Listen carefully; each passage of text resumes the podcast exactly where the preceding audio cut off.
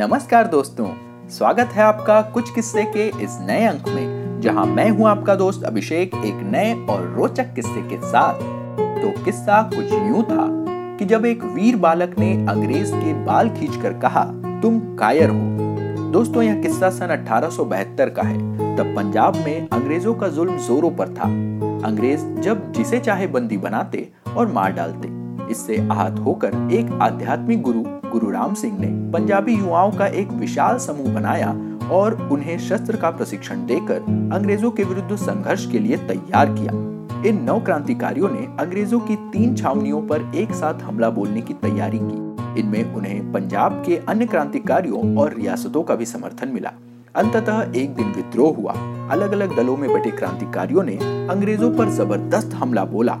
कई जगह तो क्रांतिकारी सफल हुए, मगर एक छोटे टोले के अड़सठ क्रांतिकारियों को अंग्रेज़ों ने पकड़ लिया। इनमें से पचास को अगले दिन लुधियाना के डिप्टी कमिश्नर कावन ने बारी बारी से तोप से बांधकर उड़ा दिया। इन पचास में एक तेरह वर्षीय बालक भी था। उसे तोप के आगे बंधा देख अंग्रेज़ अफसर कावन की पत्नी ने दया दिखाई और कावन से उसे छोड़ने की गुजारिश की। तब कावन ने उस बालक से कहा, तुम अपने लीडर का नाम बता दो तो तुम्हें छोड़ दूँगा।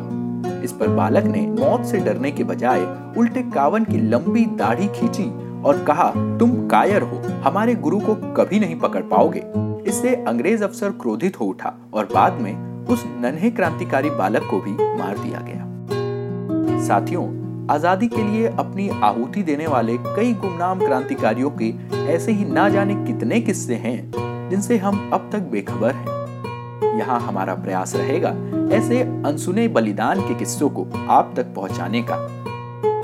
ये किस्सा आज यहीं तक। अगर आपको पसंद आया हो तो इसे अपने यारों दोस्तों के साथ शेयर करें, अपनी प्रतिक्रियाएँ हमें कमेंट्स के ज़रिए बताएँ, और अगर इसी तरह के और भी रोचक किस्से आप सुनना चाहते हैं तो हमारे चैनल कुछ किस्से को फॉलो या सब्सक्राइब करें और नोटिफिकेशन ज़रूर ऑन कर लें, क्योंकि अगले अंक में आप जानेंगे कि किस शहीद की चिता की राख लोग अपने पूजा घर में रखने के लिए ले गए। तो दोस्तों, आज के लिए बस इतना ही। जल्द मिलेंगे इतिहास में घटे एक और दिलचस्प किस्से के साथ। तब तक के लिए अपने दोस्त अभिषेक को दीजिए इजाज़त। नमस्कार। जय हिंद।